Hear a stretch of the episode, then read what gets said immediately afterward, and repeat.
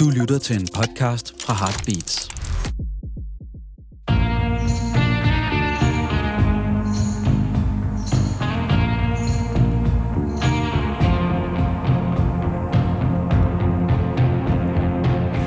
Så er det sørme blevet tid til endnu en gang rockhistorier, og dine værter bag mikrofonerne er som altid Claus Lyngård og Henrik Kvejts.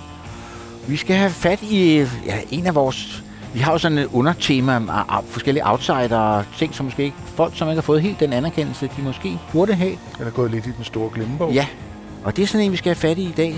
Singer-songwriteren Laura Nyro, Ja, det skal vi. som øh, ja, havde sin storhedstid i slutningen af 60'erne, begyndelsen af 70'erne, hvor hun lavede en trilogi af plader, som vi kommer ind på her, som ja, både Claus og jeg er enige om, er tre bona fide mesterværker. Ja. Og hun er sådan en, en musikernes musiker, kan man godt sige, fordi man, der, hun har mange fans sådan blandt kollegaer. Ja. Altså for eksempel Elton John er kæmpe fan. Øh, Todd Rundgren udtalte sin tid, da han hørte hende første gang, så fandt han ud af, at han skulle skrive som hende og ikke som Hu længere. Ja. og så opløste han Nars. Øh, og Paul Stanley for Kiss er også en kæmpe fan. ja, det er meget mærkeligt. Ja. Men det er aldrig til at vide, og i det hele taget har hun, har hun øh, efterladt et stort indtryk og aftryk. Øh, Ricky Lee Jones øh, Ja. har jo flere gange peget på, at det har været en af hovedinspirationskilderne for hendes måde at komponere på. Og man kan jo det er svært at forestille sig sådan en som Tori Amos for eksempel, uden Laura Nyro. Hun er helt klart en forløber for... Eller nu skal vi jo, vi er jo allerede ved at komme galt spor, fordi vi har jo altid troet, hun hed Laura Nyro, fordi sådan staves hun N-Y-R-O, men jeg har så kunnet læse mig til, hun synes selv, og det er hun- et navn, hun selv har fundet på, så det må hun jo bestemme, at det skulle udtales Laura Nero. Ja.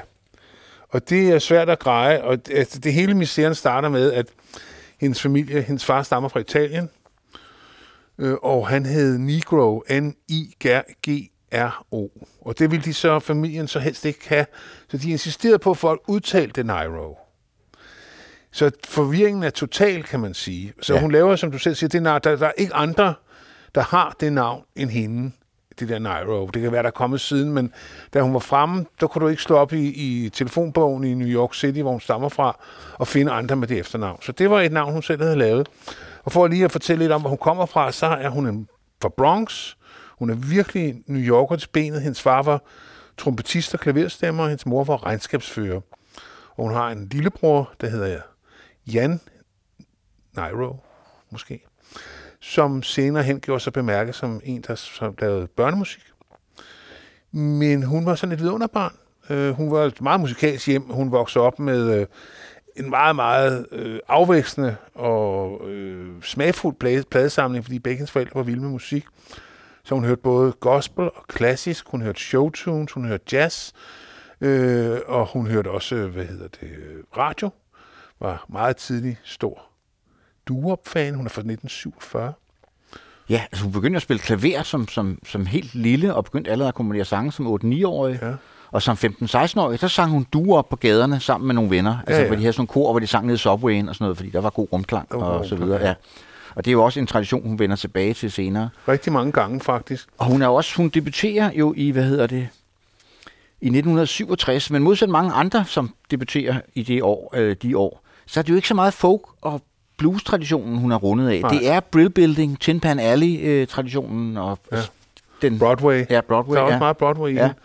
Hun er faktisk blevet sammenlignet både med Harold Arlen og, Howard Arlen og, og George Gershwin, og det må man sige, det er jo altså store ord. Øh, og hun har en, øh, et træk, som vi skal komme ind på senere, det er, at hun gerne skifter tempo. rigtig meget. Hendes, hendes kompositioner er enormt komplekse, det er jo egentlig ret sjovt, når man tænker på, at hun faktisk ikke var, hun kunne ikke læse musik. Nej. Øh, det lyder som om, hun, det lyder som om, det er musik, som er skrevet ned på noder, det her. Ikke? Ja.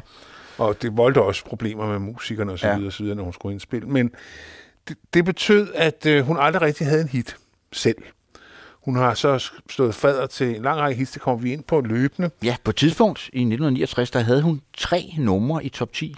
Øh, altså tre kompositioner. Hun, det var så ikke hende selv sammen. Det var Ja. henholdsvis Blood, Sweat and Tears og Barbra Streisand, og så Fifth Dimension, Dimension, som jo nærmest gjorde en karriere ud af at lave ja. Ja. Nero Chorus. Ja. Og, og, øh, og de gjorde det jo alle sammen på, skal man sige, på samme måde, ved at de ligesom rettede dem lidt ud. ja. Sangene, De, de, tog, de tog alt det komplekse ud af sangene. Ja. ja, altså man kan så sige, at Blood, Sweat and Tears coverversioner af When, When I Die er faktisk ret raffineret. Men som hendes allerførste producer sagde til hende, og det har han faktisk nok ret i, du kan ikke få et hit, hvis du insisterer på at skifte tempo, fordi du, du tager folk i svinget. Og det var hun jo ligeglad med. Ja. Øh, til synladende, fordi hun bliver sådan lidt småbitter øh, efter, efter nogle år over, at alle andre får hits med hendes sang, men hun ikke selv kan. Øh, men hun havde fået det at vide. Men hendes far, øh, som jo er professionel musiker og spiller, de har sådan et øh, resort i noget, der hedder Catskills Mountains, øh, hvor man tog op, New Yorkerne tog op om sommeren, når byen simpelthen blev for varm. Ja, og der tog han op og, og spillede i, Ja. ja. i, i, i Og så havde han ligesom familien med. Ja. Og det var også ligesom der, hun, hun trådte sin barnesko, og hun siger selv, at hendes største inspiration, hun fik, det var faktisk i søndagsskolen. At det var der, hun ligesom virkelig fik opmuntring. Hun var aldrig rigtig, hun var ikke særlig god i skolen. Hun var heller ikke særlig populær. Hun var sådan lidt indesluttet øh, pige, øh, som ikke havde nemt ved at få venner. Så hun kastede ligesom sin, som så mange teenager, kastede hun sin kærlighed over musikken. Musik og li- litteraturen. Hendes Ja. tekster er også meget litterære. Meget litterære. Ja. Og hun øh, indspiller så et demobånd i 1966. Faren, hans far skaffer hende kontakt til en rigtig røver, der hedder Mo- Mogul, Mogul, Mogul, som var en af de der, de der i musikbranchen der i, i 60'erne. Sådan som- lidt shady impresario-type, ja. Ja. Og som også blev ved med at sige til hende, at det er for mærkeligt, din musik og så videre, og så videre. Men det demobånd, øh, nej, nu foregriber det, for vi skal jo lige faktisk, før vi skal høre hende selv, så skal vi jo lige høre, hvordan hun lød, når andre ligesom... Ja, vi skal høre hendes, den måske nok mest kendte nummer med hende, som Ja. så heller ikke er særlig kendt i dag. Nej. Øh, Det er Stone Soul Picnic Ja. ja. med Fifth Dimension, som ja. faktisk havde en førsteplads på de amerikanske hitlister i 1968 med det her Ja. nummer. Og man kan sige, det var ligesom det, altså hun allerede i 66 indspiller Peter, Paul og Mary en version af When I Die, som vi nævnte tidligere.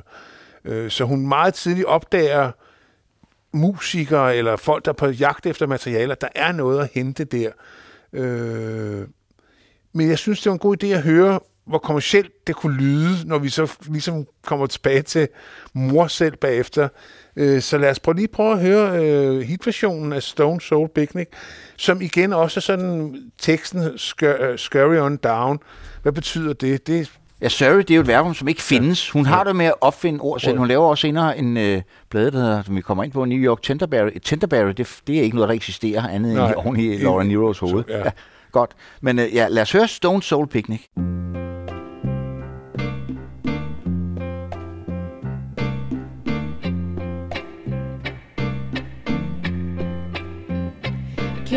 surrey? Can you picnic? Whoa, can you surrey? Can you picnic? Come on, come on and surrey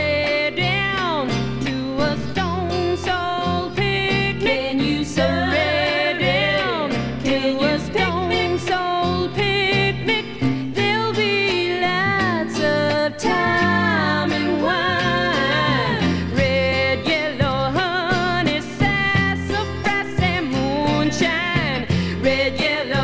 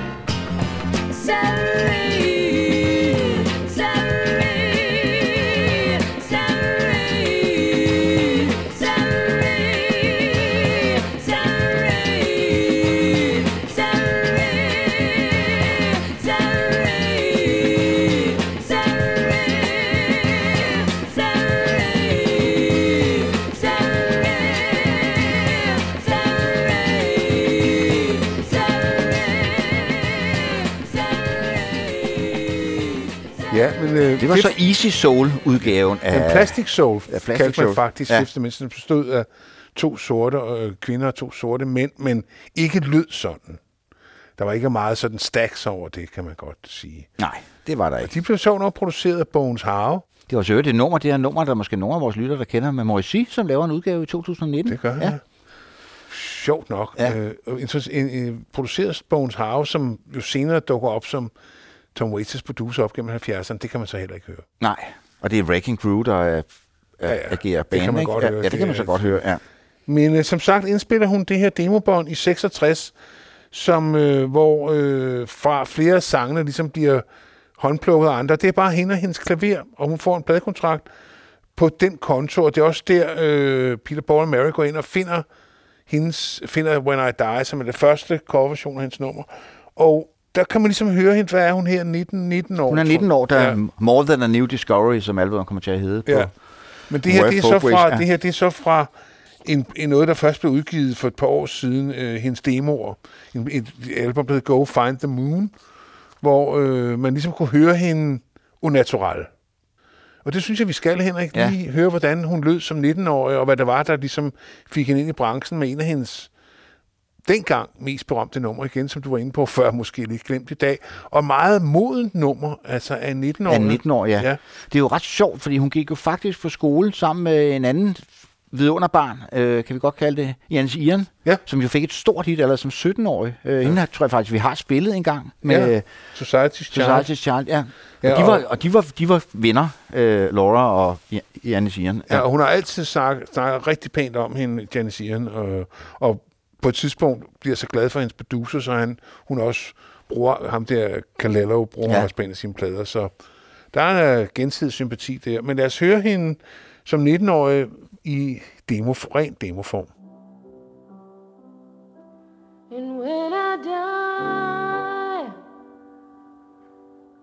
and when I'm dead, dead and gone, there'll be one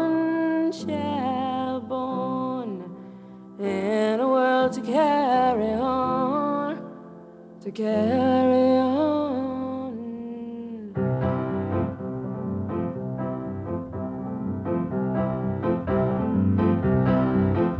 I'm not scared of dying, and I don't really care if it's peace you find in dying. Well, then let the time be near. If it's peace you find in dying, dying time is here, just bundle up my coffin, cause it's cold way down there. I hear that it's cold way down there, yeah, crazy cold way down there. And when I die and when I'm gone, there'll be one child born and a world to carry. Yeah.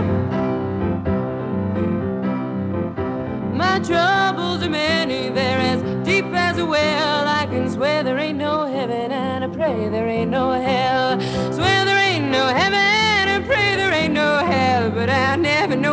living, only my dying will tell it. Only my dying will tell you, only my dying will tell. And when I die and when I'm gone, there'll be one child born and a world to carry. Yeah.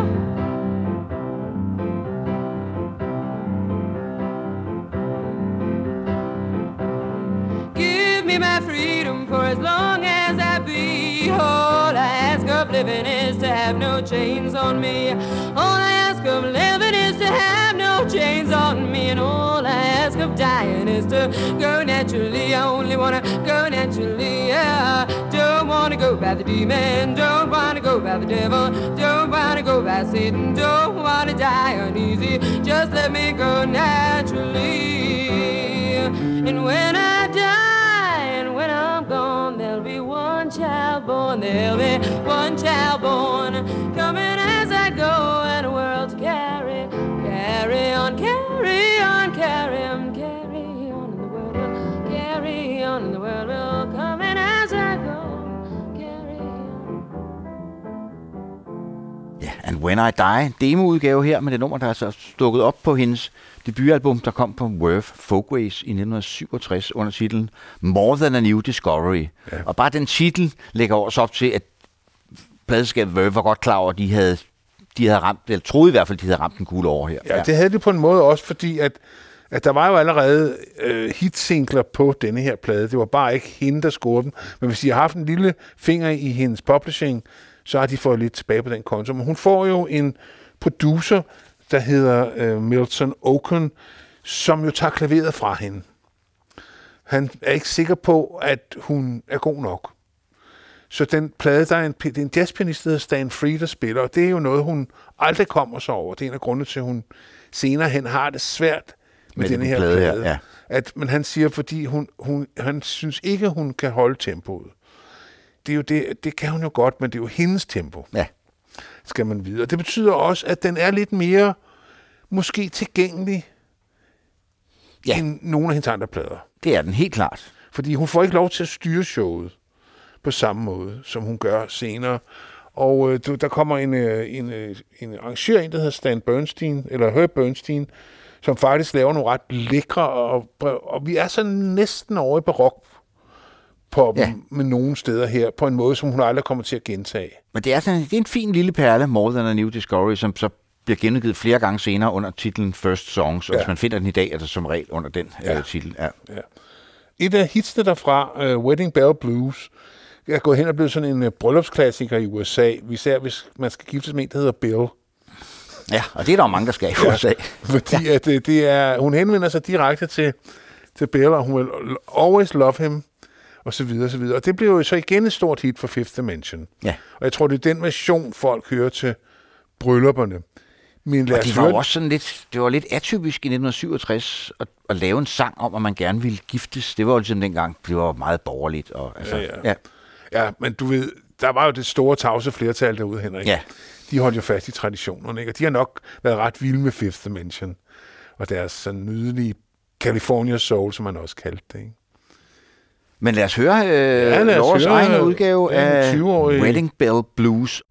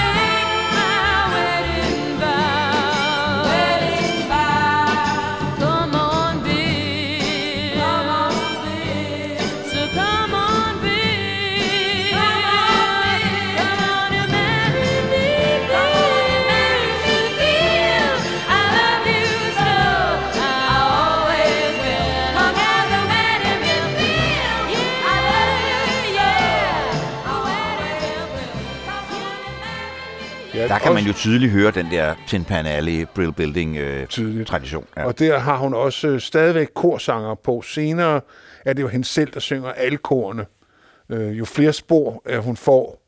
Øh, Jo mere går hun amok, Ja, og, og, der, og det er jo på det tidspunkt, hvor man ligesom går fra 4 til 8 til 16 spor. Det kan man altså også godt høre på hendes plader.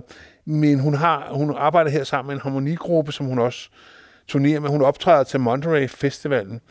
Og i mange år gik det jo på, at hun havde været et flop. Ja, Det havde man, kunne man ligesom læse sig det, til, det, det var myten. Det var, var hun var myten. blevet buet ud. og hun var floppet. Ja. Så fandt Daniel Kramer faktisk, da han så ligesom skulle relancere filmen, alle råbåndene frem. Og hun er et meget kort sæt, hun giver, og der er altså ikke nogen, der buer.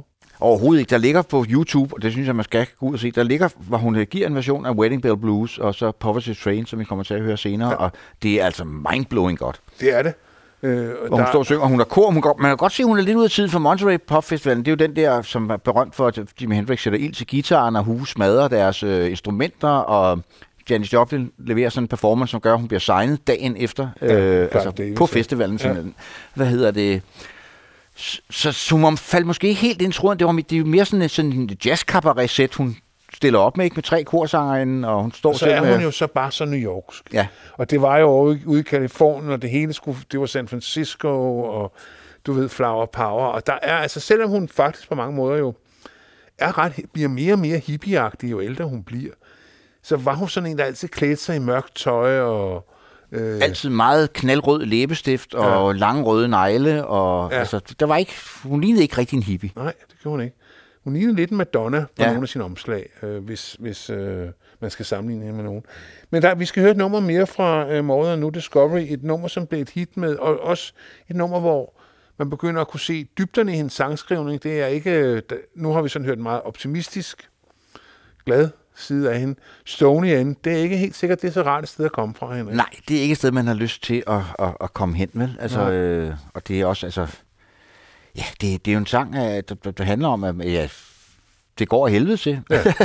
for lige ud. Og Ja. det måtte Barbara Streisand simpelthen, det kunne hun ikke lade være. Hun, øh, ikke nok at hun indspillede den og fik et hit. Hun opkaldte et helt album efter den. Et af de bedste øh, Barbara Streisand, der er så rigtig mange at vælge imellem. ja.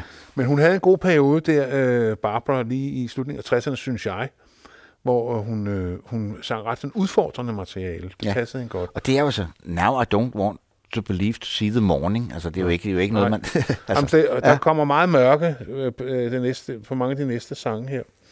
Så Stony End fra More Than a New Discovery. Året og vi stadigvæk- spiller altså Laura Nero-versionen, og ikke Barbara Streisand-versionen, som egentlig også er meget fin, Ja, Claus. Den kan jeg bestemt. altså også godt lide. Ja. Ja, Og den bliver et hit. den blev et hit.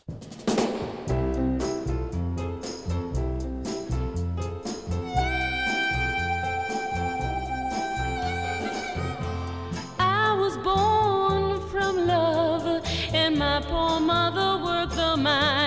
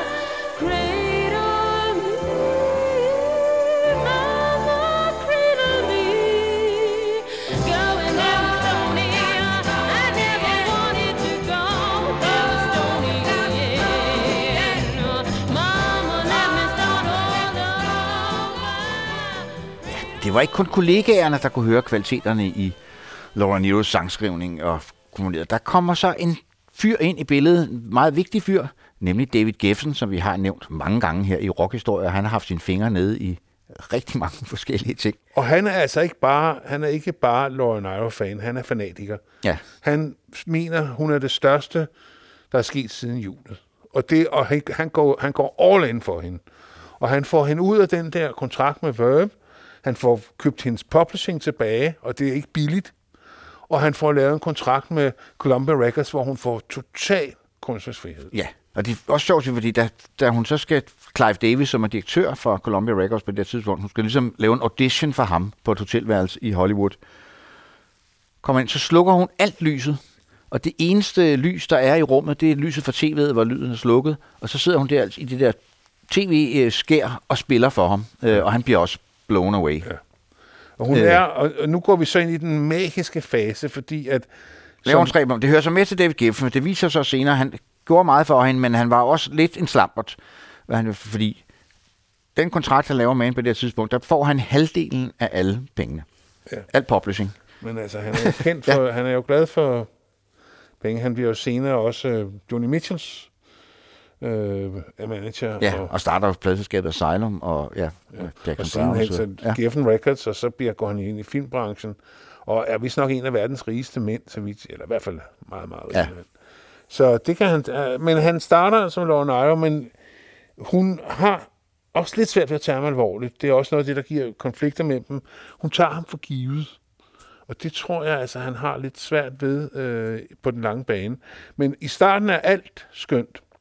Og hun øh, får den her øh, kontrakt, hvor hun får frie hænder.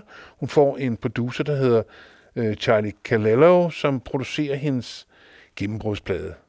Eli and the 13's Ja. Confession, som er den store, det store dyr i åbenbaringen. ja, og Calello havde jo tidligere arbejdet sammen med Four Seasons og Frank Sinatra, og øh, Ja. der er sikkert mange fra rockhistorie-lytter, som kender ham. Det er ham, der laver strygearrangementet på Jungle Land med Bruce Springsteen Ja. fra Born to Run. Så ham skal vi Ja. kæmpe sig af. Nej, Og, og de svinger. Og det er også der, hun ligesom siger, jeg behøver ikke korsanger mere, jeg kan lave mine egne kor. Nu kommer hun nemlig på otte spor. Øh, og nu bliver det så muligt at, at, at lege meget mere. Og det er en plade, som er god fra start til slut. Vi kunne have spillet hele... Det kunne vi. Det kunne vi det hele taget med de tre plader, der kommer nu, som ja. sådan en New York-trilogien. Ja. Øh, det er tre fremragende plader. Det må man sige. Og det første nummer, vi skal høre derfra... Og som er sådan, hvis man går op i den slags, så er de, fordi hun stadig er lidt hemmelig, så er det faktisk plader, man stadig godt kan finde derude til menneskepenge. Ja, hun er aldrig blevet kult på den. Hun er kult, men hun er ikke kult på den måde. Øh, og vi skal høre et nummer, der hedder Sweet Blindness. Igen et nummer, som blev et stort hit fra Fifth Dimension. De kunne ikke få nok af hende. Øh, men det er altså nok lidt mere interessant, trods alt, øh, the end of the day, med fruen selv. Ja. Og, Og og det er jo en drikkevise, Claus. Ja, det er jo en, der, er en, eks- der er hun helt ekstatisk. Ja. Og øh, I'm just a bit hungover, som hun synger. Ja. Øh, Det er simpelthen, altså kort og godt, det er en hyldest til at drikke sig i hegn. ja. Altså, Og dem Det- kan vi jo godt lide. ja, det det, kan er vi det, der godt. det er det, der er et fornuftigt emne til Ja. ja. en sang. simpelthen. Så Sweet Blindness med Laura Nero, og året er 1968.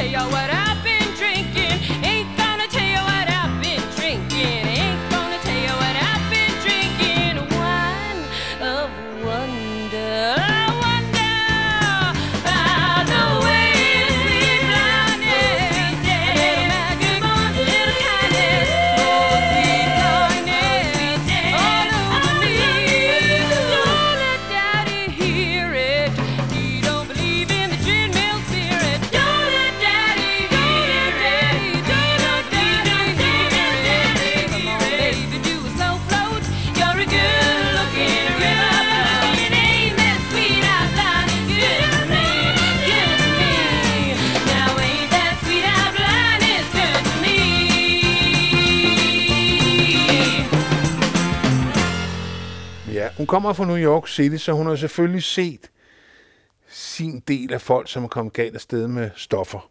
Ja. Og det næste nummer, Power, Power to Train, er en sang om at blive afhængig. Og det er også her, tror jeg, første gang Djævlen optræder. Hun, ham, han optræder i rigtig mange af hendes sange i den her periode. Fristelser, folk, der giver efter for fristelser osv. Og det er lidt en sang om, altså igen er det jo ikke sådan lige ud af posen tekst. Nej. Det er, altså hun er jo meget inspireret af modernistisk poesi, Ja. ja. og det kan man godt. Det er, altså, Det er lidt kryptisk. det er lidt kryptisk, øh, og, og, på den måde minder hun jo faktisk lidt om Bob Dylan, kan man godt sige. Ja. Det kan man godt sige. Altså, han, kan så, han kan så også lave en helt straight sang, hvis man Hvis han vil det. Ja. Øh, men i den her periode er han jo stadigvæk også øh, i sin... Ja, der er han på vej ud i sin modernistiske ja. Ja. fase, men i hvert fald så er det en sang, der efter så vidt jeg kan vurdere, handler om farerne ved at blive afhængig af stærke stoffer. ja. Og, øh, Så tager man Poverty Train, ikke? Jo. Og så er det, man spørger sig selv, som man gør i sangen, Why was I born? ja. og det har vi jo, det har vi jo alle sammen læst og hørt om, at man kan komme så langt ud, at man stiller sig selv det spørgsmål. Så lad os høre Poverty Train igen fra Eli and the 13th Confession, som vi jo ikke kan anbefale varmt nok.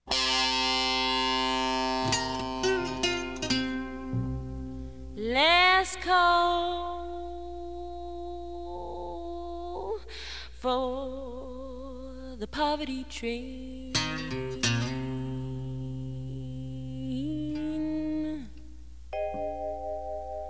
Last call for the poverty train.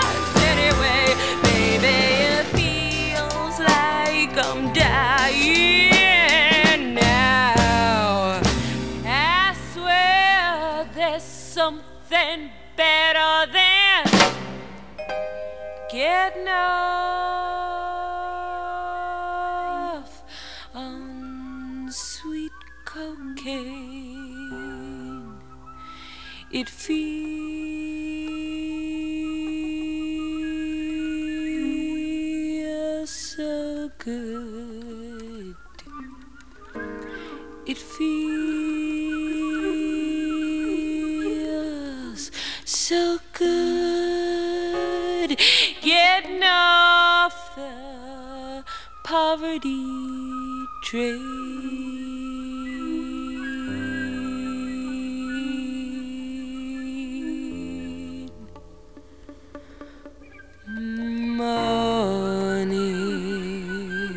Morning. Ja, en ting, vi egentlig slet ikke har været inde på endnu, Claus, øh, hvilket undrer mig lidt, det er, hvor god en sanger Laura Niro er. Ja, og altså... Og hun springer, hun har jo tre oktaver, altså Ja, hun ja. spænder ret bredt. Ja. Ja, og som man jo kan høre, altså hun, hendes korarrangementer er jo også vildt opfindsomme. Hun lægger rigtig mange stemmer ud til sig selv, og ja, man har ikke brug, når man har otte spor, har man ikke brug for korsanger mere. Nej. Men det er rigtigt, hun er, en- hun er en helt Og det er exceptionel... også, det kræver det lidt, man går lidt ind i, for hendes sang er sådan lidt krøllet, men, Ja. ja. men, men bag alt det der falbelader der, der ligger altid en god melodi Ja. dernede et eller andet sted. Ja. Det synes jeg, du har ret Ja. ja. i. Især i denne her fase, Ja. ja. hvor hun øh, øh, stadigvæk på en eller anden måde forsøger også at møde markedet. Endnu et nummer, hun skriver, og det er sjovt, fordi hendes titlen på pladen er to sange, øh, hun sætter sammen. Der er en, der hedder Eli's Confession, og så, eller Eli's Coming, og så er der et nummer, der hedder The 13th Confession, og det bliver så pladetitlen Eli and the 13th Confession. Men Eli optræder så i sangen Eli's Coming, som jo er en sang om en fyr, man skal passe lidt på. ja, det er sådan, jeg tror ikke, om der findes et ord for det, men det er jo sådan det mandlige svar på en femme fatale. Ja. Ja. Jeg ved ikke, om der er et, et begreb om sådan en type. Charlatan? Ja. Nej, jeg ved det ikke. Schuft. ja. Men altså, ja, det er, det er en, en, en omfatale, Ja. måske, Henrik. Ja. Øh, og øh, det sjove var, at det blev et hit for Sweet Dog Night, som jo var tre mænd, Ja. der sang. Og de fik jo et stort hit med den. Øh, og der kommer det jo til at betyde noget lidt andet. Der kan, ved jeg ikke, Eli er måske bare sådan repræsentant for noget, der er farligt. Men i hendes, i hendes version, der er det helt klart en fyr, man skal vare Man skal sig passe for. på, ja. ja. Det hører så også med til, for sådan at fortælle en lille sjov anekdote, så øh, sådan også for at vise, hvor ekscentrisk hun var, så der, hvad hedder det, da tekstarter skulle lægges ind i den her blade, Eli and 13 Confession, så var det, var det jo parfumeret. Ja, og hvis man, hvis man, hvis man har, har haft det sådan en plastik omslag, så kan den stadigvæk godt lugte en lille En smule. mulig parfume, ja. Jeg har to plader, jeg har også, så Ila, så hedder Madonnas Like a Prayer, den stinker. ja. Det er patchouli. Og hun har garanteret lånt det fra Laura Nero. Hun kan ja. godt forestille ja. sig. Laura Nero, ja. Men Eli's coming, øh, og så slutter vi så vores øh, rundtur på i, i, i mesterværkerne. Vi, der er masser af gode ting på vej.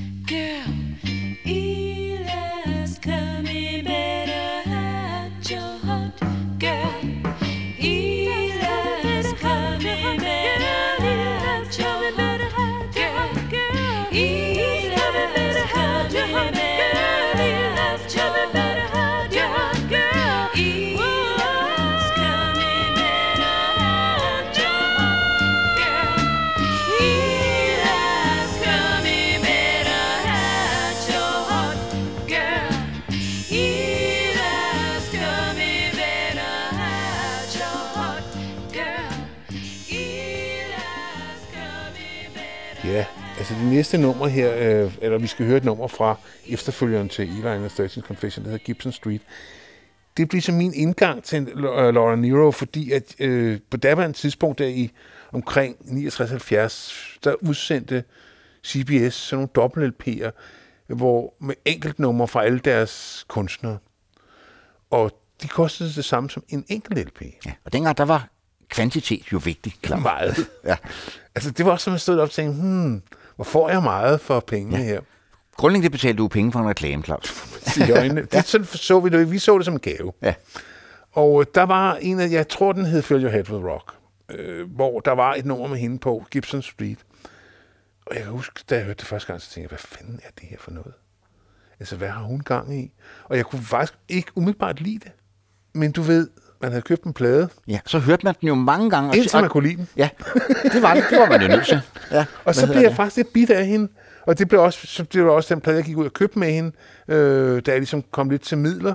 Øh, så købte jeg den her New York Tenderberry, som er en øh, mere sådan nedtonet Laura Nyro i forhold til Eli 13 Confession. Ja, og, og, en, og en hyldest til hjembyen New York. Det må man sige. Ja. Og en, en, en plade, hvor djævlen optræder rigtig meget.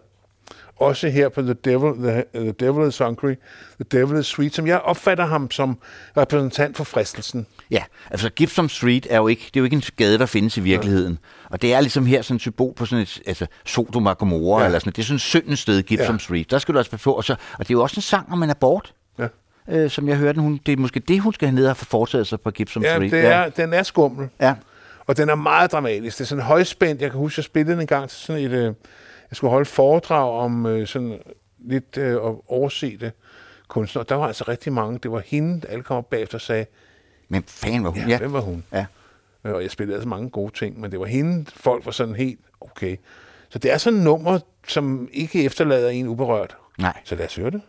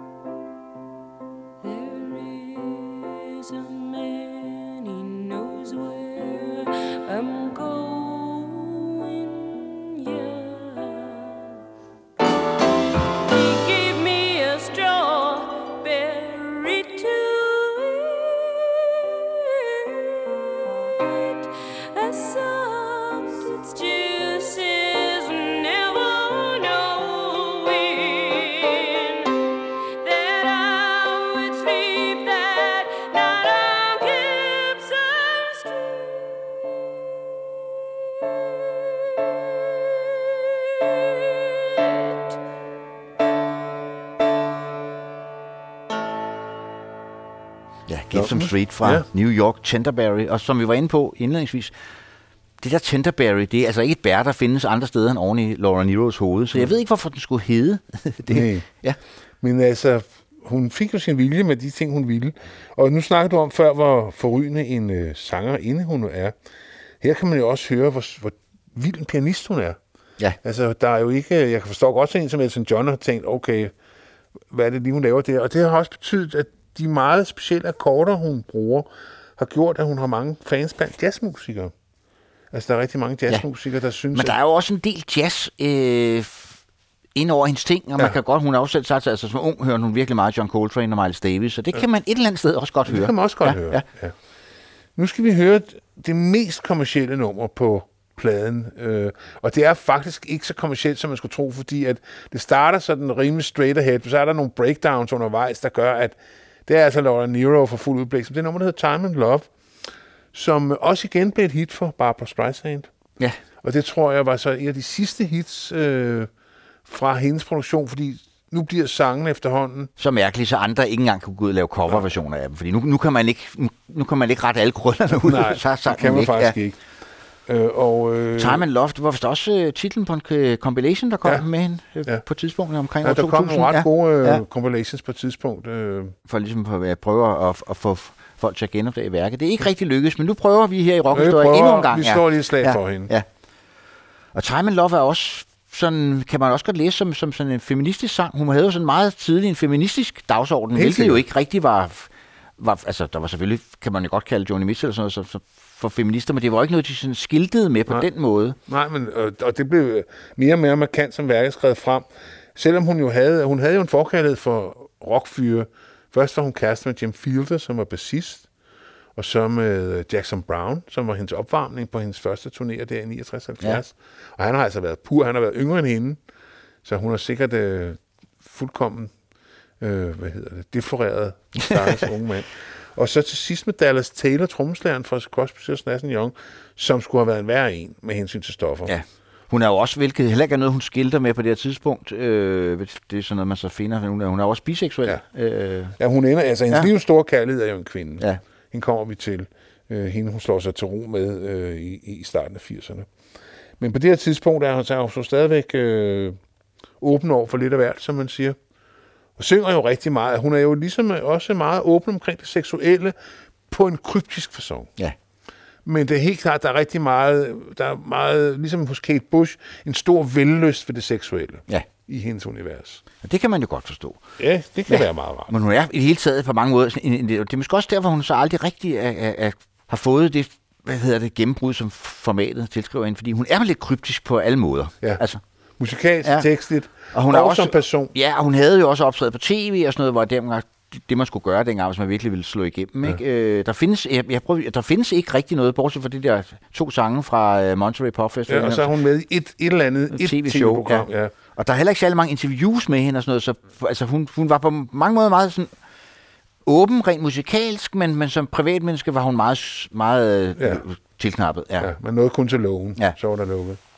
Men altså, pladerne er jo også alt rigeligt. Så lad os høre Time and Love fra New York Canterbury.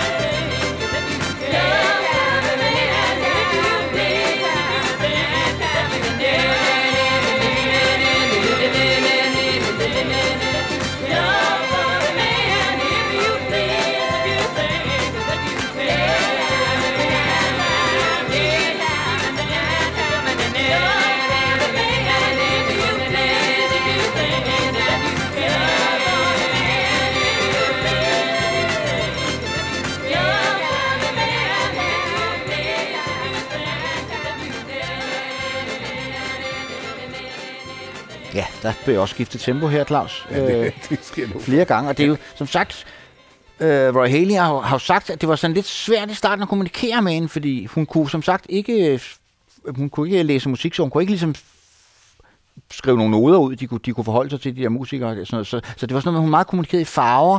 Nu skal den være lidt mere lille, og sådan noget. Han sagde, så i starten var det helt sort for ham, men efterhånden så lærte han at, at finde ud af, hvad det, var, hvad det var, hun mente, når hun... Jamen, hun, det, ja. det, det var også en plade, hvor hun, altså hun virkelig, det tog år og dag. Han var faktisk også udtalt til sidst, der havde han ligesom om, at nu skulle han tilbage på fabrikken, fordi hun blev ved og ved og ved. Og Ja, det den, kan- den, de har været et helt år om at indspille den, ja. Og, og kun i nattetimerne. Ja. Hun mødte ind kl. 10 om aftenen, og så begyndte de at indspille der.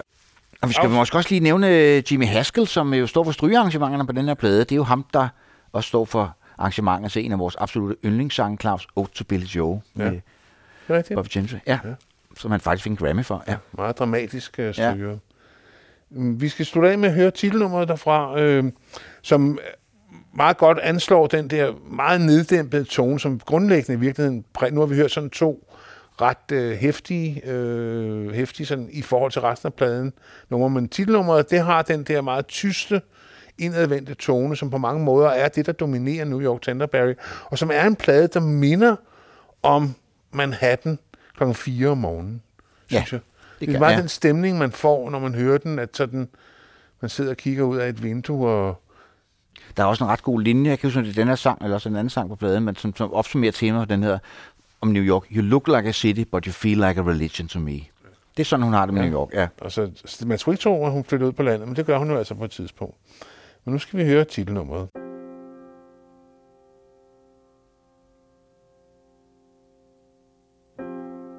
New York, Tenderberry.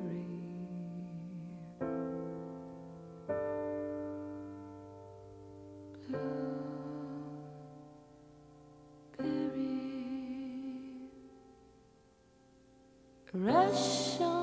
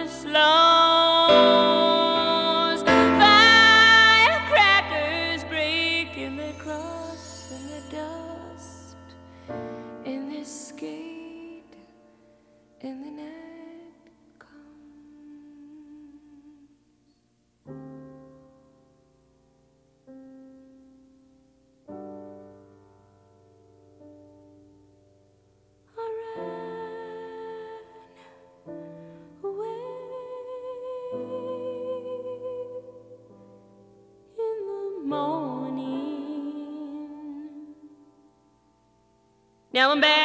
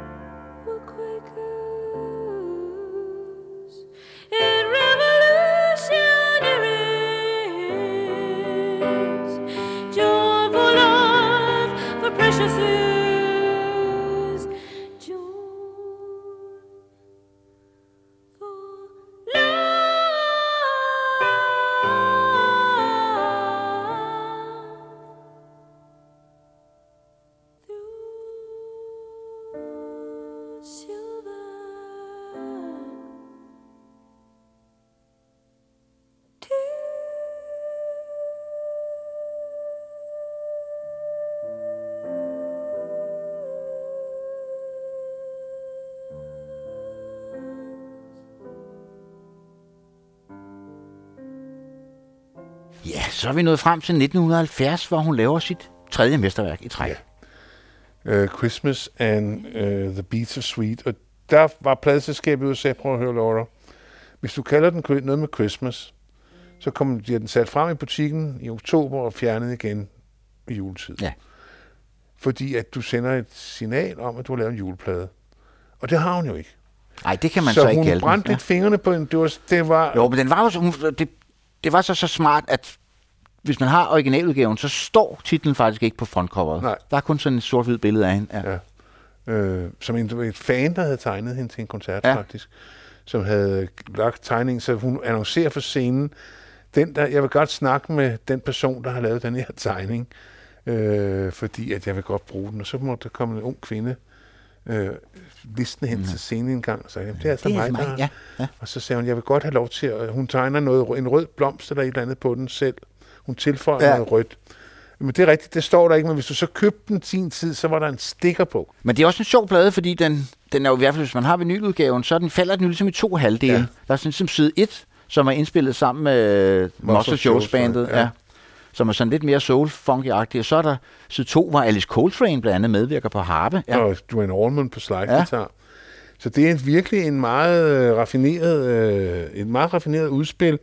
Og det er jo side 2, jeg ligesom vender tilbage til, når jeg har vinylen fremme. Det er, det er der, jeg synes, de to hovedkompositioner ligger, som vi begge to skal høre. ja. Øh, Og igen er det en titel, der er sammensat af to af, to af sangene. Øh, og øh, vi skal høre, øh, det første nummer, vi skal høre, det er det, der hedder Upstairs by Chinese Lamp, som er sådan en stemningsvignet. Der er ikke nogen egentlig historie, der bliver anslået nogle stemninger, nogle toner, men Jo, der er ikke... hvis der, hvis der endelig er en historie, så er det vel noget med at, at, at, at ligesom komme igennem en lang arbejdsdag, og så glæde sig til at lægge sig øh, ja. ved den der kinesiske lampe sammen ja. med den, man har lyst til at lægge sammen med. Ja. Og hun havde sådan en kinesisk lampe efter sine. Ja. Så det har Geffen i hvert fald påstået.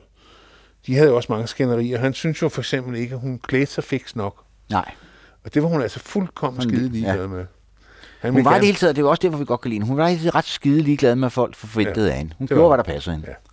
Ja. Ja, på det her tidspunkt er hun jo begyndt at turnere, og fordi de ikke har så mange penge, så turnerer hun jo solo. Så det har jo også været ret hårdt, men hun var altså ret god til at få folk til at holde kæft, siger de. Ja, Så- også fordi det var, altså, det var svært, at, fordi hun efterhånden var blevet så kringlet, at det var simpelthen svært at få et band til at følge hende. Ja. Altså, det var nemmere, når hun bare sad med sit piano, for så kunne hun bare øh, Ja. ja. trolde derud af, Ja, ja, den vej, nu, øh, musik nu tog hende. Ja. Ja. Men Upstairs by Chinese Slam,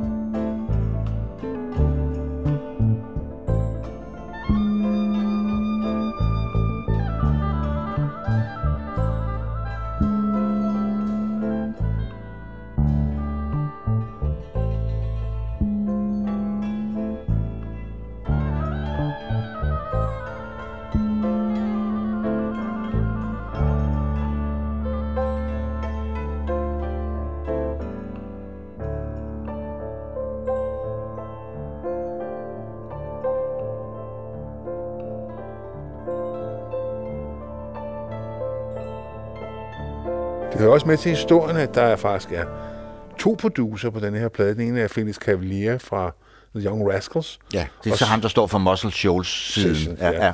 Og så Arif Martin, som vores lytter nok mest kender fra Aretha Franklins øh, plader, men har... Altså, Ja, det er jo egentlig sjovt, fordi han var jo tilknyttet, altså fast tilknyttet øh, Atlantic Records ja. I 30 år, altså, så, det, så hvorfor han pludselig overproducerer en Columbia-plade? Det Ja. må du ikke spørge mig om. Nej, Nej. men det er ham, der producerer Ja. side 2, kan ja. man godt sige.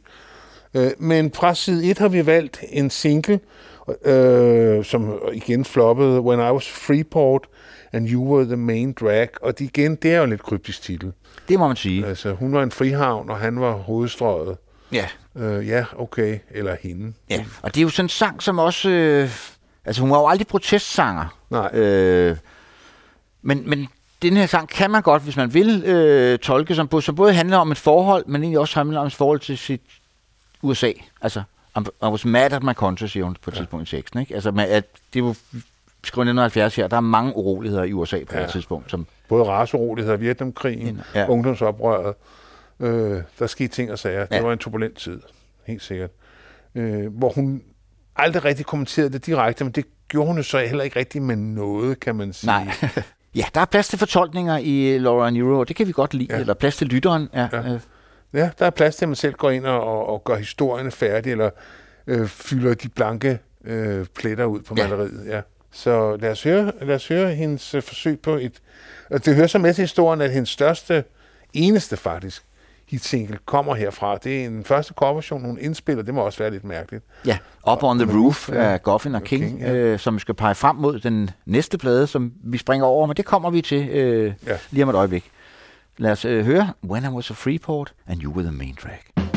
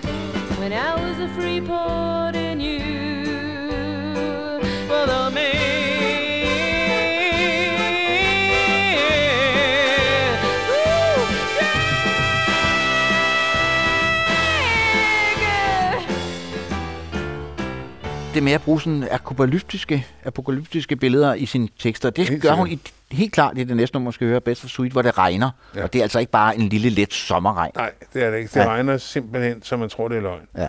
Beach Something's Sweet. coming along to devastate me. Altså, ja. Ja. det, det, det, det, er sådan en, ligesom, det er sådan en hard rain, som Bob Dylan også synger Ja. om. Det er den samme regn. Ja. Ja. Og det er jo det Beats of Sweet, de der øh, øh, strømme af sved, som også indgår i pladens titel, Christmas and the Beats of Sweet. Og det er her, hvor Dwayne Allman Ja, medvirker. og det er, er, det, er, er det angstens sved, Claus? Det kunne man godt lidt for, altså, Beats forestille sig. Det er sådan noget, det er altså, Ja. ja. så sveder man virkelig. Ja. Det er ikke sådan drops, det er beats. Altså, Ja. ja. det er, du ved, det løber ned. Så det kunne man godt forestille sig, det var, ja. Jeg synes, det er den bedste sang på pladen. på en plade, som ellers er, Rigtig, har rigtig- mange gode sange. Altså, ja. Jeg, jeg vil sige, de tre Laura Newell-plader, vi lige har været igennem nu, det er, Det er det, man... Det, de bør dem- stå i et hvert hjem Ja. med respekt for sig selv. Så er det Sådan er det, ja.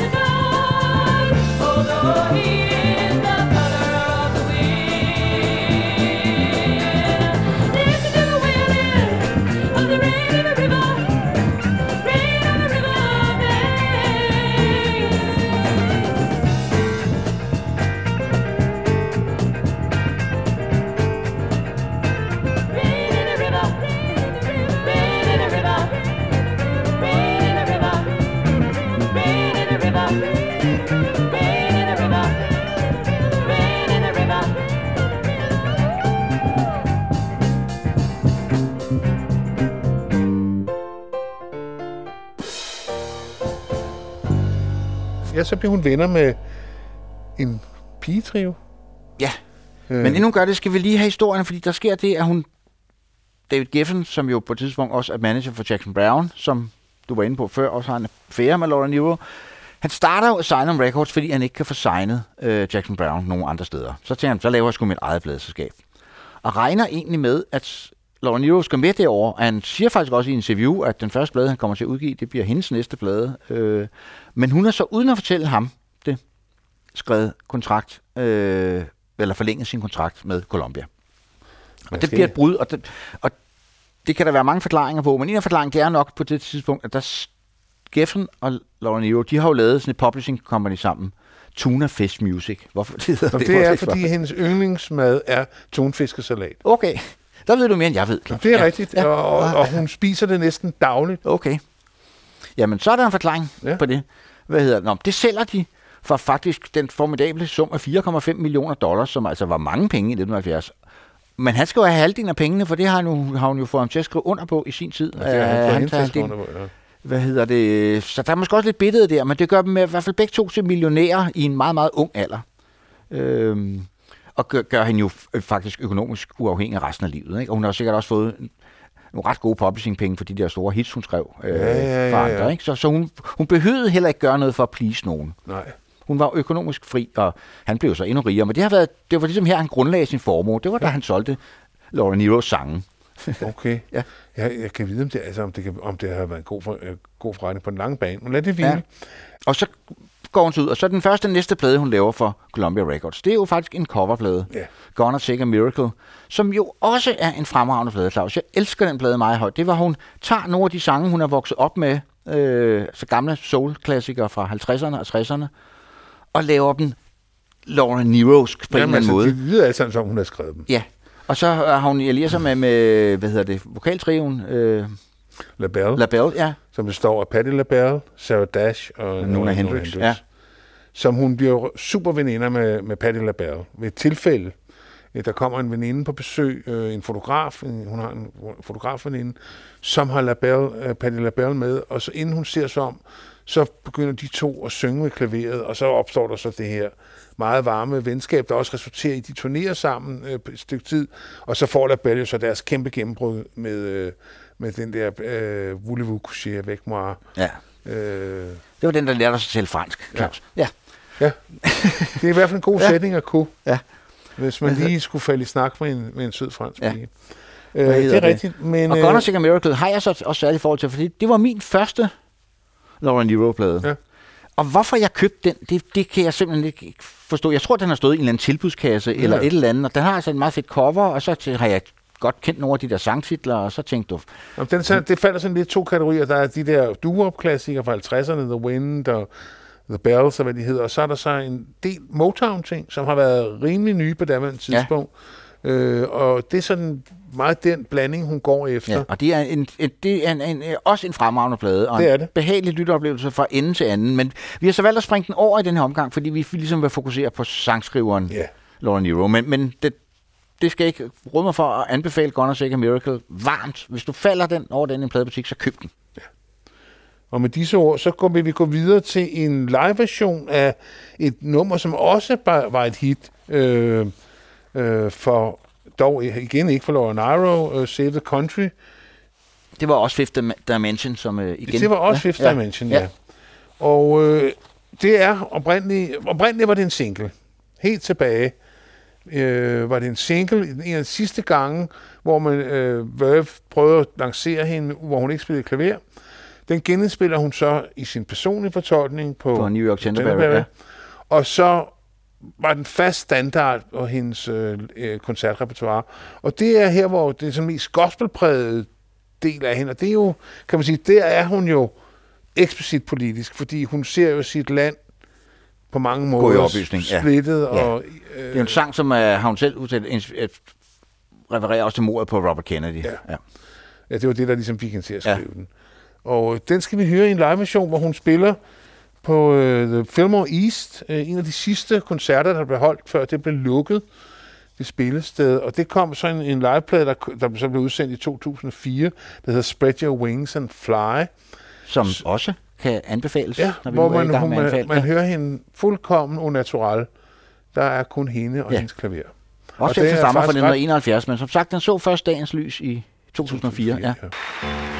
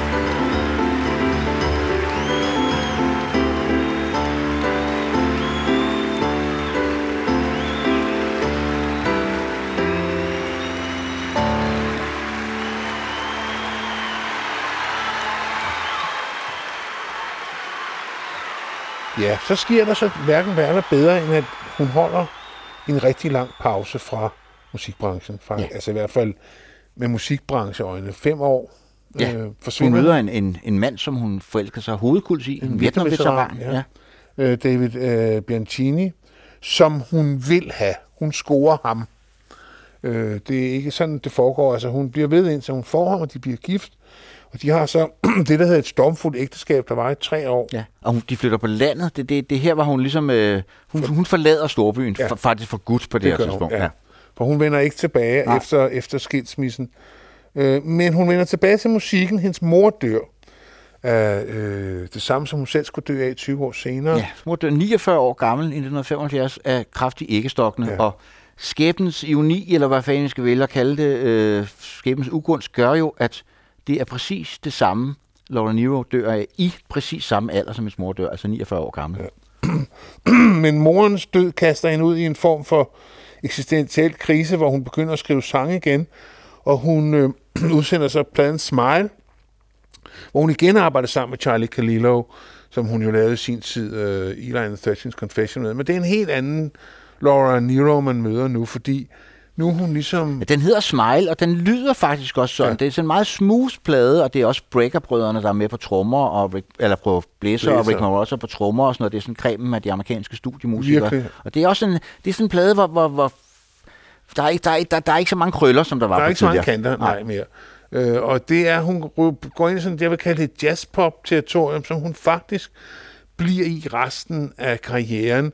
Mm, Det er stadigvæk umiskendeligt hende. Stemmen er jo ikke til at tage fejl af, Nej. og så videre. Men de der voldsomme temposkift, der jo også illustrerer et meget voldsomt følelsesliv, jamen de er ligesom, øh, nu nærmer hun sig de 30, og øh, hun, at livet er ikke så turbulent, som det har været, selvom der er meget sorg. Pladen er jo tilegnet moren, Gracie, øh, som hun jo holdt meget. Hun, det var det er en meget tight familie, hun kom fra. Ja. Hun er også meget glad for sine bedsteforældre og så videre og så øh, Men det er Smile er faktisk en fin, fin lille plade. Altså, jeg kan sgu meget godt lide den. Ja, Øh, den er behagelig. Ja. Og det kunne man så ikke sige så meget om trilogien der. Nej. Det kan man jo ikke kalde den. Og vi har valgt et nummer, som så faktisk I Am The Blues hedder det, som hun allerede spiller ved koncerter. I 70, 71. Ja, før hun altså, trækker ja. sig. Øh, og det er ikke fordi, at der ikke er andre gode numre på det. Det er bare, synes jeg, måske pladens klub. Ja, og åbningssangen. Og det, det er måske også den, den, den kan man sige, er derfor, når vi også vi har valgt den, det er sådan den sorteste sang ja. på pladen, ikke? Måske Øh, derfor, ja. Ja, det kan. Blues, hvor hun sidder og, og ryger cigaretter om natten og funderer, om livet måske ikke ville være bedre, hvis man boede på Mars. Ja. Og det, Det har man jo også ja, prøvet. det kan man jo også prøve, ja. Så lad os høre det. I am the Blues, og Smile kom i 1976 og blev heller ikke noget hit.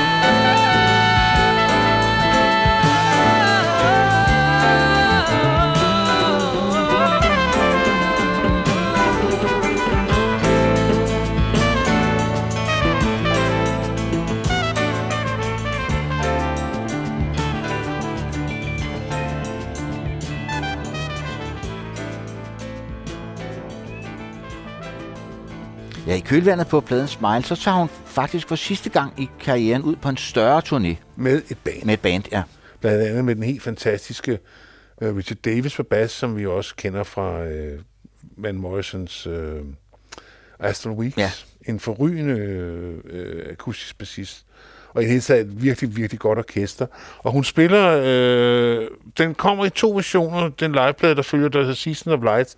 Først kom, det skulle oprindeligt være dobbelt P, det var jo meget populært der i 70'erne, men alligevel tror jeg, Columbia sætter Foden i, og så den kommer ned som, som en enkelt album, ja. Med kun 10 numre på. Ja. Men den bliver så senere genudgivet hele koncerten, og den er faktisk værd at høre hele den koncert. ja, det er faktisk en fin liveplade. Ja, Og, hun, Light. og Ja. bandet er så sympatico, de er 100% bag hende, både i de vilde ungdomssange, og så det mere modne materiale, og så de coverversioner, hun i stigende grad begynder at indlemme i sit repertoire. Øh, så den repræsenterer på mange måder alle aspekter af hendes karriere. Ja. Og, øh, Men, var- men, men tingene er ført op i arrangementer, som, som lyder, som, som hun lyder her midt Ja. i 70'erne. Ikke? Også de Helt gamle sange. Ja. Og vi har valgt øh, nummeret Money, som jo er et opgør op med musikbranchen, ja. Ja. som hun... Ja, hun lever jo sådan en parallel tilværelse. altså, Altså derefter begyndelsen af 70'erne, som hun trækker sig tilbage, og hun, hun kommer aldrig rigtig tilbage i rampelyset Nej. igen. Hun, hun udsender en plade i ny og næ, men ellers så lever hun under radaren, og det tror jeg, hun har det helt fint med. Og hun, hun kan jo godt nok, som du var inde på, leve rimelig sådan komfortabelt med de penge, der nu engang Ja. strømmer ind fra de, de hits, som jo bliver spillet på oldie-stationer rundt omkring. Money i live-versionen, den finder oprindeligt på Smile, men her er den, får den lidt mere pulver på. Fra Seasons of Light, som sagt, der kom i juni 1977.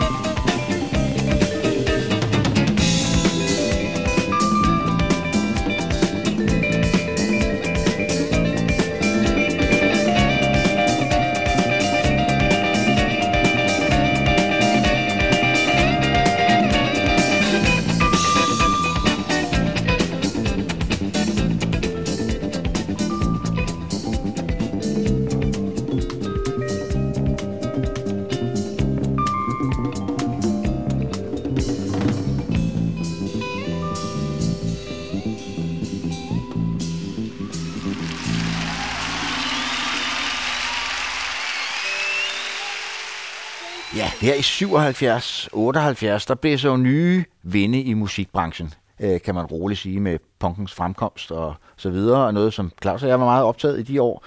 Men det er ikke noget, man kan høre på Laura Nero. Nej. Hun laver en plade, som øh, hendes første plade, som ikke overhovedet kommer ind på hitlisterne, som er sådan lidt den hemmelige Laura Nero-plade, fordi den er, har faktisk rigtig meget charme. Den hedder Nested. Ja, og det hedder den blandt andet, altså næste det var Bygge Det er jo, fordi hun, hun er jo højgravid, da hun Ja, indspiller den her plade, med hun. sit første og eneste barn, Ja. sønnen Jill, som i dag er ham, der ligesom varetager, øh, kuraterer boet. Ja. ja. Øh, og det, selvom hun, han får øh, efternavnet Bianchini, er det altså ikke øh, David Bianchini, der er faren. Det er et fling, hun har. Øh, Ja, men hvorfor hun så vælger at opgive sønnen efternavnet på sin fraskilte mand, det melder historien Det noget lyder om. meget Laura, Ja. Laura Nero's. Ja. Der må være en årsag, som vi ikke helt kan Ja. gennemskue der. Øh, Men han, han er kendt som Jill øh, Bianchini, og som Henrik siger, det er ligesom ham, der, der står for arven. Der er jo kommet posthumt rimelig mange live øh, plader fra forskellige... Øh, der, hun, hun blev optaget ret godt øh, Ja, mange hun steder. Der kom også fra det i 21, tror jeg, sådan et, et, et boxsæt med otte LP'er, der ligesom samler ja. det, det væsentligste. Ja. ja. Ja. Hvis det er med den på. Ja.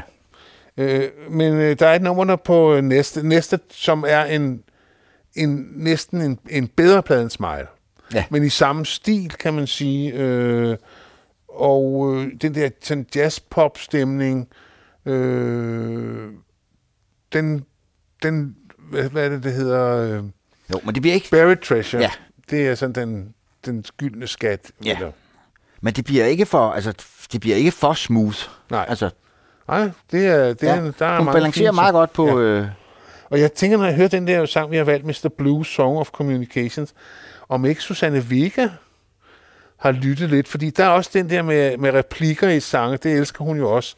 ja. Altså sådan Som, sang, uh, Susanne Vega har jo flere gange øh, udtalt sin store beundring for Laura Nero. Ja, det og hun er jo også New Yorker-pige, ja. Susanne Vega, så det hænger jo meget godt sammen. Og der kom vist også en hyldesplade på et tidspunkt, hvor jeg er er sikker på, at Susanne Vega medvirker på. ja, der, var sådan, ja, der var et tidspunkt, der kom en tribute-plade hver anden uge. ja. Men øh, de, kan, de har som regel altid et eller andet på dem, og så er der også en masse pis i. Ja.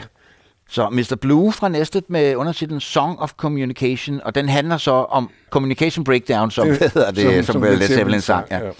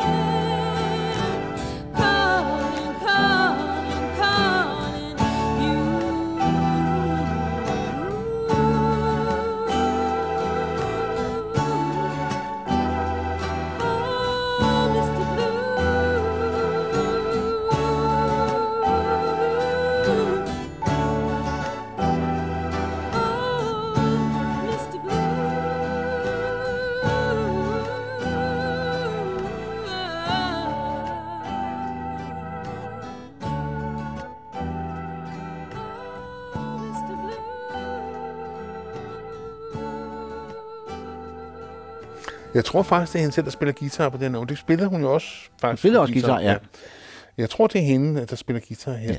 Nu har vi jo flere gange her i rockhistorien været inde på, at mange af de der kunstnere, som kom frem i løbet af 60'erne, der var 80'erne ikke noget særligt godt år for dem. Eller godt årti, ja. Nej. Hvad hedder det? Og det gælder også Laura Nero. Ja.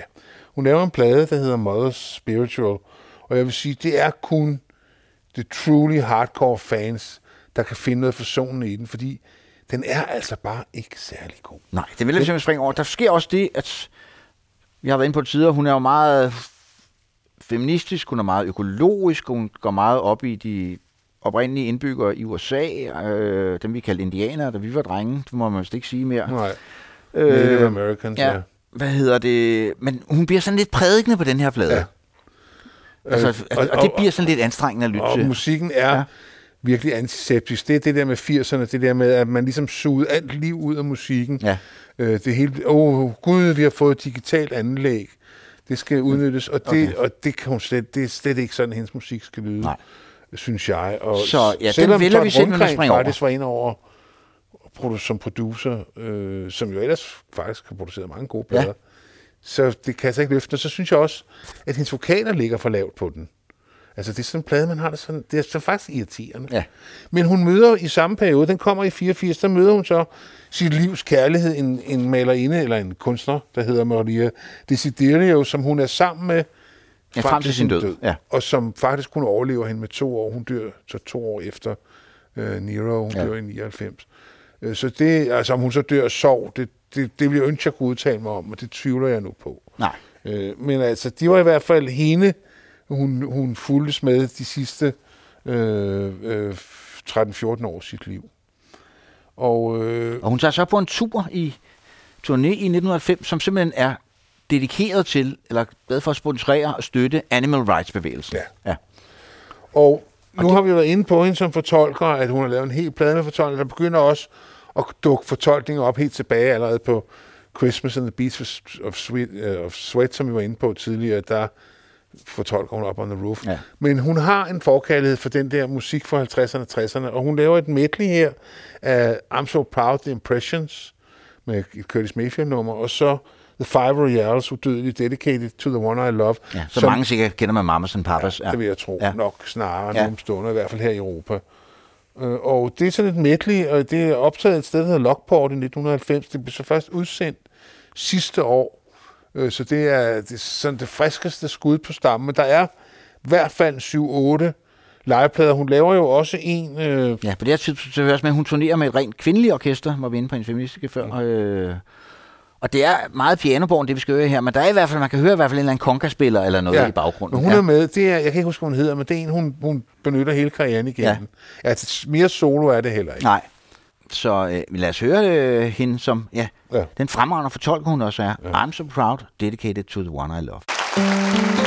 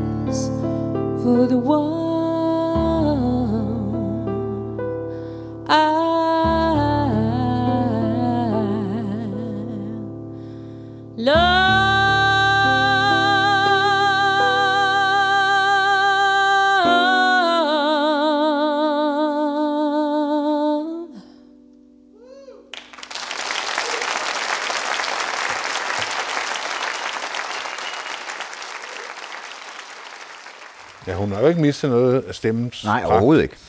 Men hun laver faktisk en officiel liveplade i 89, der hedder Live at the Bottom Line, hvor vi har jo været til koncert, Henrik, med Jane Seabury i The Bottom Line. Ja, det har vi nemlig. Ja, mange år siden. Men øh, øh, den kommer i 1989, fordi Columbia siger, at vi vil have noget nyt, og hun har ikke nogen nye sange. Så hun prøver ligesom at sælge dem den her liveplade, og så siger de, ved du hvad, hvis du kan sælge den til et andet pladeselskab, så er det helt fint, så vil vi frisætte dig for din kontrakt. Så den kommer på et lille selskab, der hedder Cypress Hill, tror jeg det hedder. Øh, og øh, også en fin liveplade øh, i og for sig. Offici- det er jo sådan officielt, kom, mens hun Ja. Men så sker der heller ikke så meget mere, før vi skal helt frem til øh, 93, hvor hun laver sin sidste plade, mens hun lever, Ja. som hedder Walk the Dog and Light the Light. Ja, produceret af Gary Katz, som jo øh, er mest kendt for sit sam- samarbejde med Steely Dan. Og det kan man faktisk Og det kan man godt rigtig godt høre på den her man. plade, ja. Det er Den er sådan lidt Steely Dan-agtig, Den ja. er meget glat i Ja. det, og fordi at Steely Dan blev ligesom glattere og glattere, Ja. synes jeg. Jeg kunne faktisk bedst lide dem i starten. Men øh, det kan være, at vi kører mere til dem en dag, Henrik. Det har vi jo Det er slet ikke har vi jo utænkeligt. Ja. snakket om, at det kunne være spændende. Godt. Og Og det er det, og det, er, ja, det er jo den udvikling, der ligesom går med øh, Laura Nero også. Hun starter ret krøllet, og Ja. så bliver hun også mere og mere øh, straight. straight ja. Vi har fundet nogle perler frem for de senere år, men det er, kan vi godt sige, ja. det er de tidlige år, at, at det ikke Ja, man rigtig behøver ligger. ikke, altså, man behøver ikke have Walk the Dog and Light the Light stående. Nej, Øh, ikke at det skader, nej, men øh, man behøver det ikke. Nej, også, nej, ikke? nej. Ja. Ja.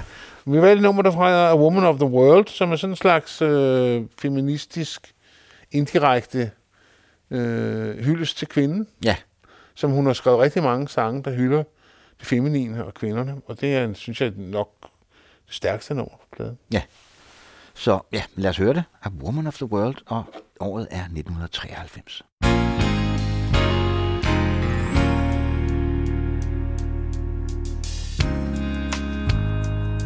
this piece of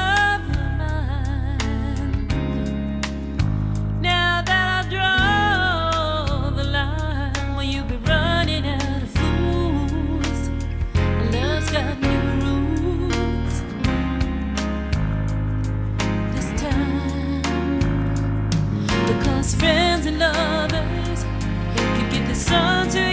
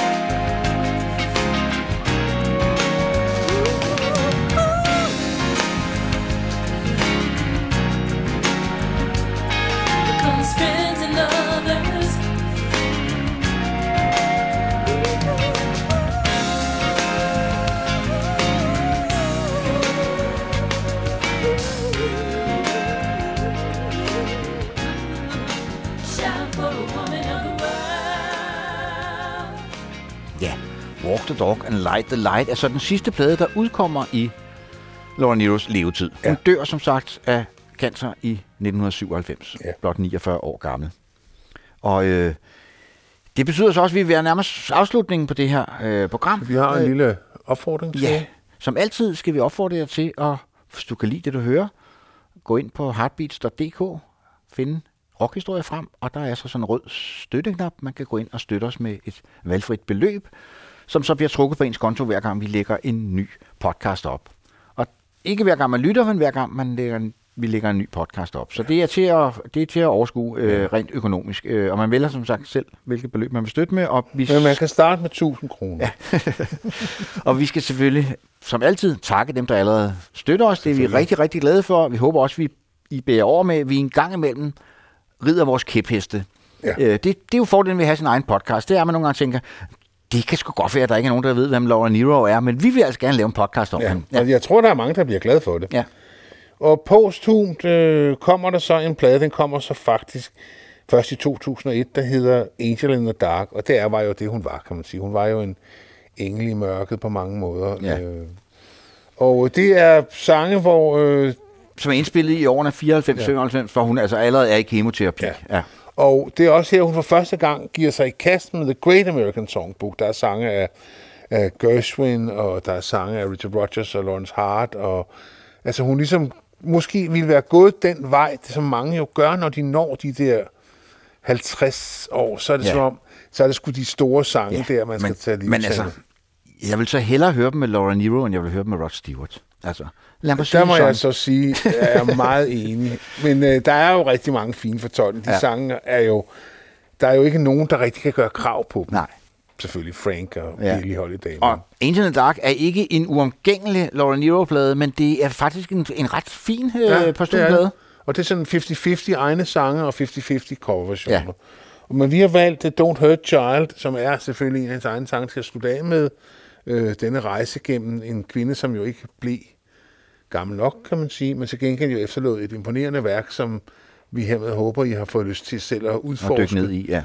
Øh, fordi at der er altså meget at hente. Og vi der. har altså ikke spillet, vi har prøvet at spille Creme, men der ligger rigtig meget. Der ligger ud. rigtig meget. Der kom faktisk en dobbelt CD, øh, der hedder Stone Soul Picnic, ja. Øh, som er en, en rigtig god compilation. Indføring jeg tror senest faktisk, den er blevet genudgivet under titlen The Essential Laura Nero. Det var sådan en serie, ja, Ja. Øh, hvad hedder det, Sony lavede på et tidspunkt med, med forskellige ja. Ja. Columbia-kunst. Der er også en Essential Leonard Cohen og så videre. Det, ja. de, de er faktisk ret godt kurateret, de der, ja. Øh, hvad hedder det, opsamlinger. Så. Ja. så hvis man, det, det er et meget godt sted at, at, at starte. Ja.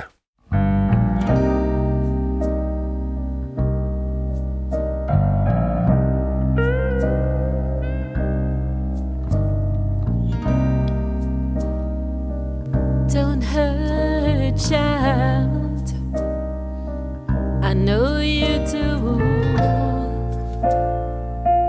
I was young and wild once too. Let the summer storm clear the sky. Where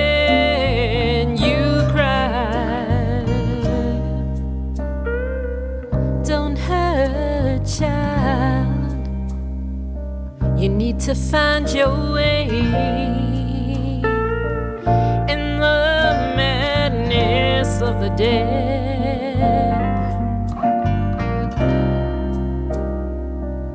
And if it don't break you, it will be.